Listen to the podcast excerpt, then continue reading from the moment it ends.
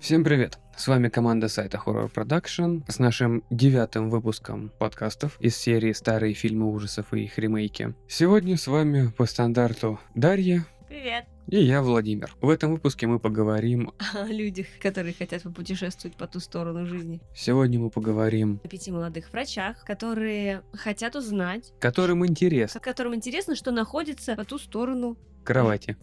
жизни, что происходит вообще с человеком после смерти, а, мозговая деятельность, активность, все дела. Речь пойдет о фильме «Коматозники», оригинальном фильме 90-го года и его условном ремейке 2017 года. По сюжету фильма пять молодых врачей и один сорвиголова из них очень хотят узнать, что случается с человеком после смерти. Главный герой и оригинального фильма и ремейка склоняет их на свою сторону, чтобы они его убили. Ну, сначала у него не очень получается, но в итоге друзья приходят на помощь, как Чип и Дейл. Откачать кто-то должен, и в итоге они по цепочке каждый тоже хочет ощутить то, что ощутил, скажем так, первый испытуемый. Первый проходит. Что же это за друзья такие, которых нужно просить тебя откачать? Не, ну они же надеялись, наверное, что он просто не будет этого делать. У него мозги на месте, но немножко не на месте, и вот слава богу, что пришли вовремя. Там по лицу главного героя было сразу же понятно, что раз он хочет себя угробить, он пойдет и угробит. Кстати, он в молодости не очень. Да нормально он. Там круче всех Джулия Робертс. Просто она единственная девочка. Нет, она просто тогда еще была очень молода, свежа, без всяких там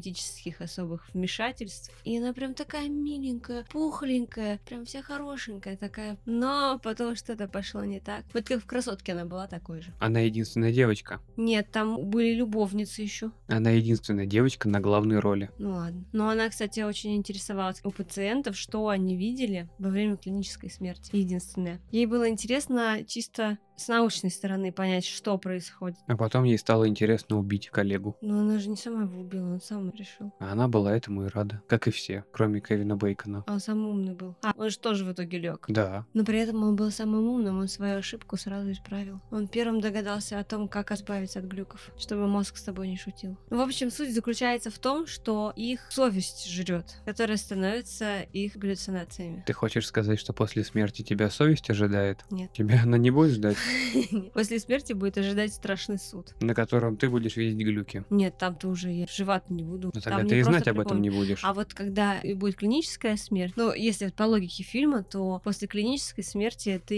видишь такие галлюцинации, именно те вещи, за которые тебя совесть гложет. Это называется неоконченные дела. Твой же мозг тебя сжирает. Не сжирает, а подводит. Ну, туда он очень сильно подводит, вплоть до самоубийств, считай. Ты его нормальная Ну, как бы... работа. По идее, они это были даже не самоубийства, люди хотели жить. Просто они видели странные не- неопознанные объекты, которые давно умерли, либо что-то типа того, и случайно падали с балконов. Мы говорим об оригинале. Ну, я, например, падали с деревьев случайно. Правда, он жил. В оригинале это было во сне. Он и умер, а потом не умер. Он жив остался. Ну да, потом побежал не на света, а на голоса друзей. В общем, главная идея фильма заключается в том, что после смерти человек будут преследовать его незавершенные дела. Именно это и происходит с главными героями. Главных героев пять штук, пять человек. Только четы- четверо из них решили клинически себя прибить.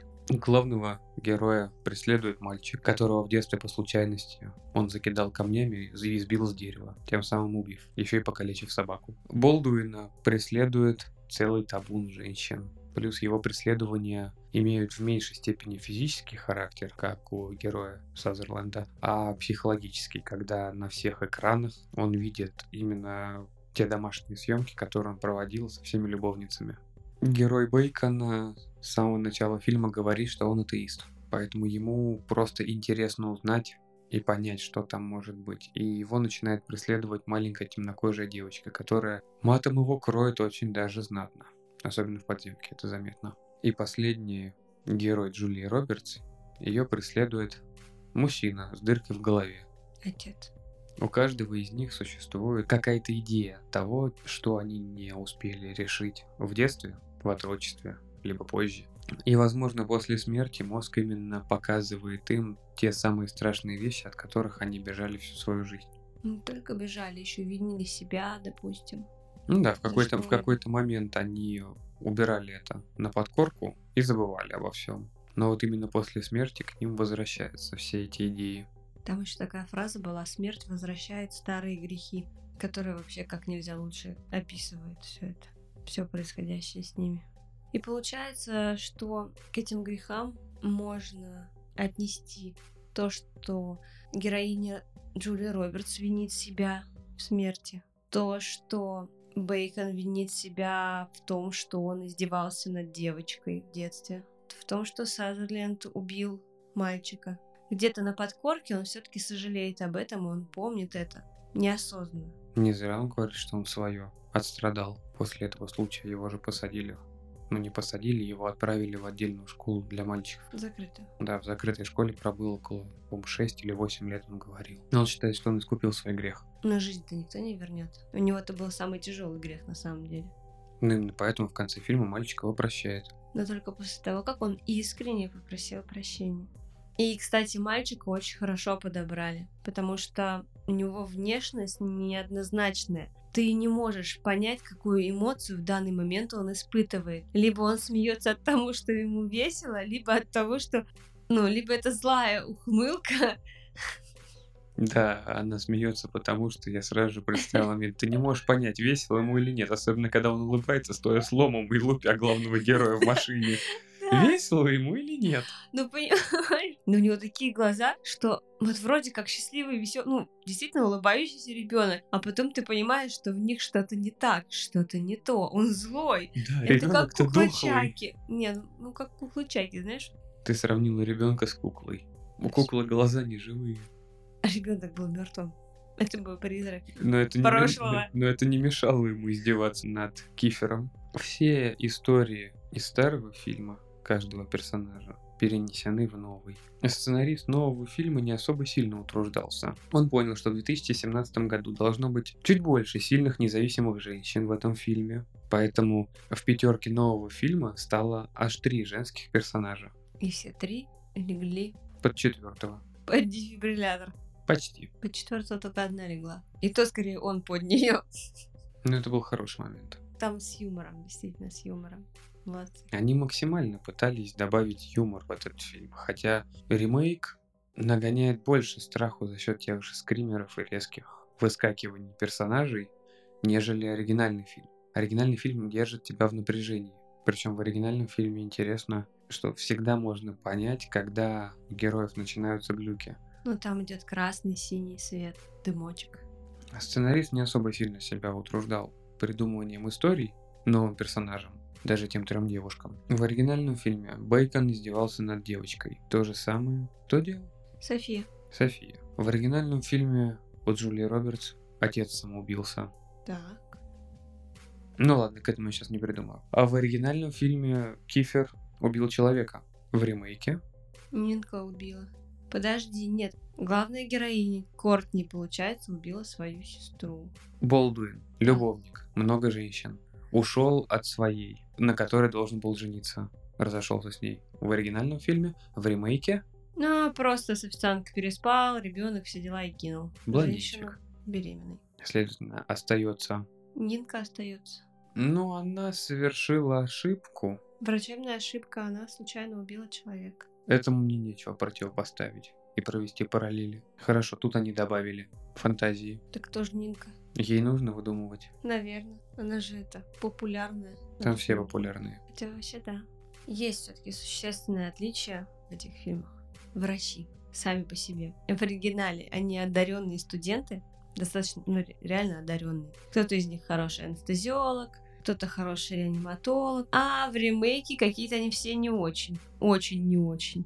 Богатенький сынишка, вернее как, Золотая молодежь, да, по большому счету золотая молодежь. кроме пожарного. Вот он как раз единственный врач, который всех и спасает, вытягивает. Нет, и Всем ещё- остальным страшно, все боятся. Ну, Нинка еще, типа, она давно работает. М, Нет, она тоже богатенькая, она по-другому к этому относится. София. Она зубрит, но она при этом не уверена в себе за счет мамки. Просто весь фильм вот нет такого ощущения, что действительно сейчас все пройдет гладко, и они откачают того человека, которого вырубили. Это как раз относится к тому, чем отличаются фильмы. Оригинальный фильм зацепил тем, что все их операции, назовем это операцией, происходили в старом заброшенном здании. В церкви. церкви, соборе. Из материалов у них была лежанка, реанимационный набор, да хрень для искусственного дыхания, и руки, пять пар, четыре. У них не было очень много дорогого оборудования. Они, Такого Вообще в то время не было такого оборудования. они работали с тем, что смогли упереть из больницы, в которой работают, в которой проходят стажировку. Ну как не упереть? Э, Чисто технически они были все еще на территории больницы, потому что, насколько я поняла, эта церковь находилась на территории больницы. Они просто из другого корпуса перетащили. По сути, даже и не уперли, просто взяли взаймы. позаимствовали свои предметы. Это была прелесть старого фильма. Они могли рассчитывать только на свои собственные силы. У них не было ничего, что могло бы им хоть как-то помочь. Либо они справятся, либо нет. В новом фильме они находятся в подвале старого здания больницы, полностью оборудованного, готового к работе, просто в котором никого нету. Все аппараты, все нужные Да. медикаменты, все приборы, все это есть у них в наличии и под рукой. Ну да, медицина шагнула достаточно сильно за 27 лет.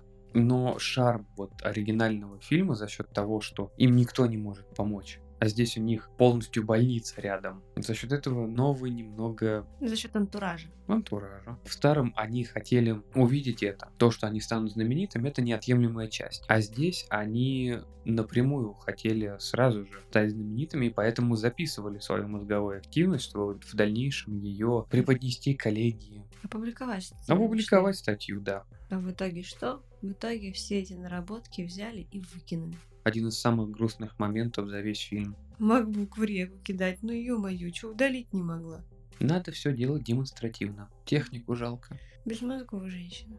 Ну, не зря она своего пациента прибила. Не знаю, я весь фильм на каблуках пробегала. А, да, вот еще. Медики на каблуках. Это самый, самый ужасный ляп в этом фильме. Ну, не может быть такого. Действительно глупый момент, когда с самого начала фильма тебе показывают девушек, ходящих по больнице на каблуках. Это бросилось в глаза моментально. а Прошло буквально две минуты нового Так фильма. они звук еще добавили, именно цоканье каблуков. И как бы, ну, это нелогично.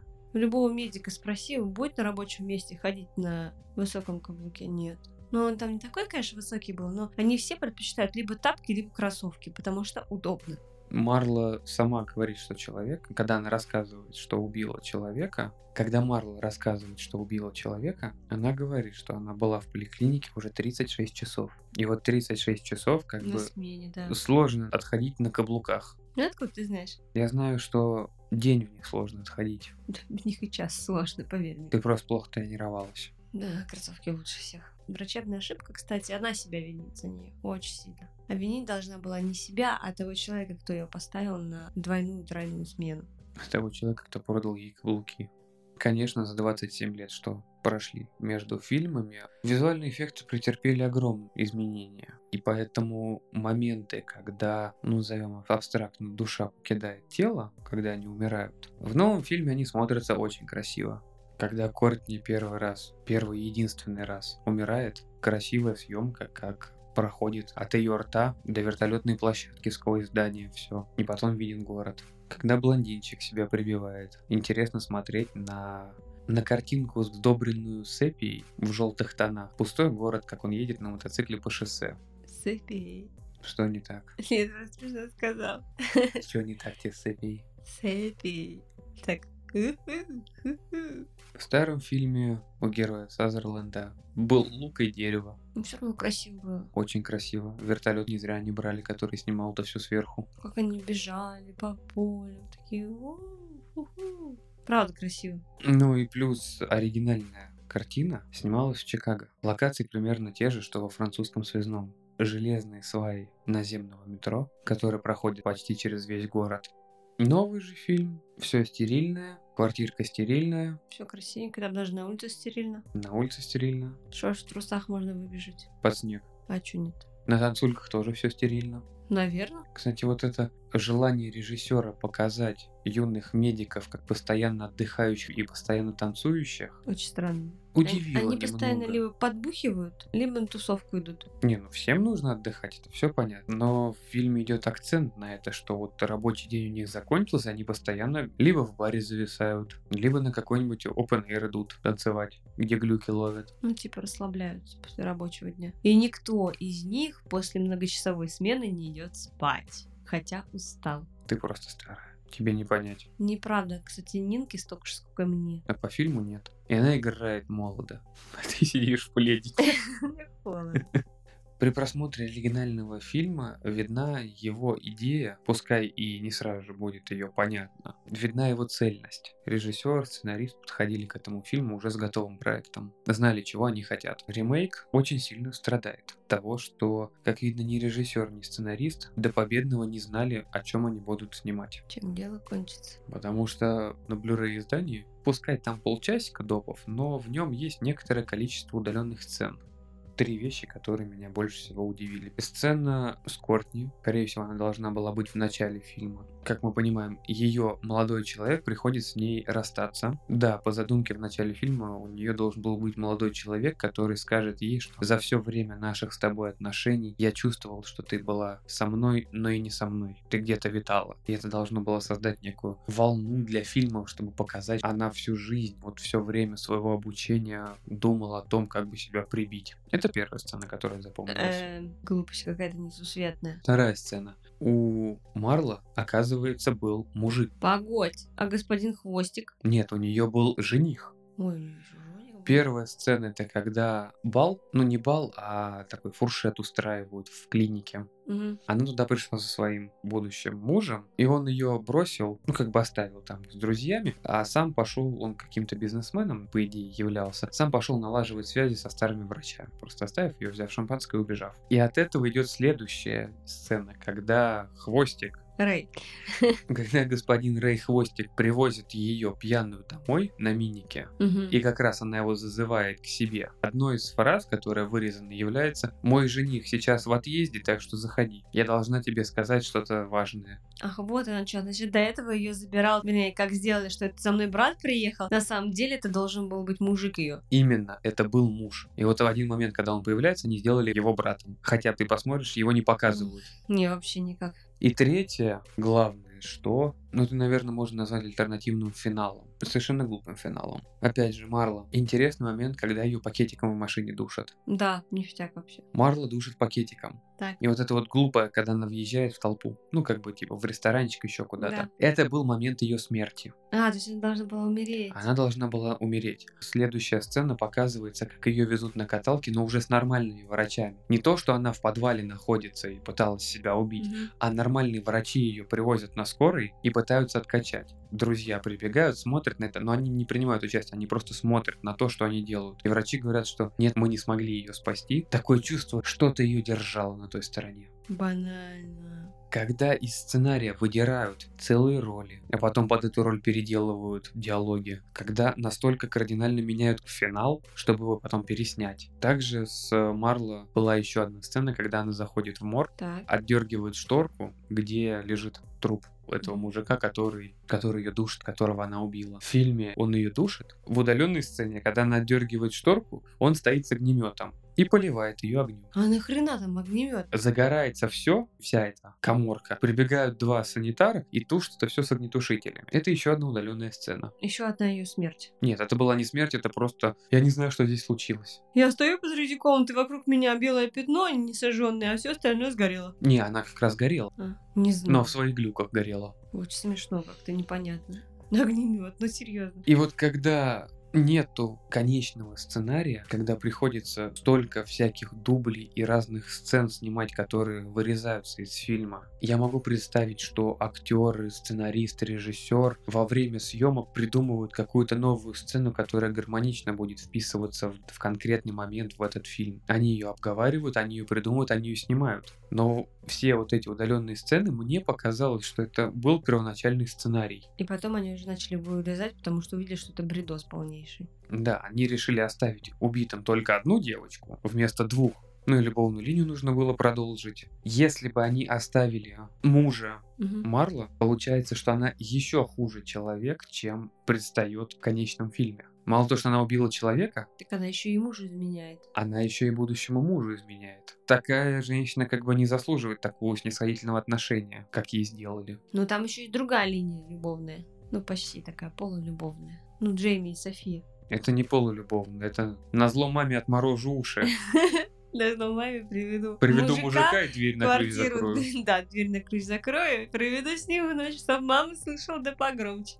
В оригинальном фильме даже самые непонятные моменты, начиная с картинок, который они видят сразу же после смерти, ведь до того, как перенестись вот именно в визуальный ряд, в какое-то место, у них происходит как бы вот эта смена некоторых планов, картинок. и- Обратный отчет. вещей, запомнившихся им. И ты, продолжая смотреть фильм, ты видишь все вот эти маленькие артефакты, назовем так.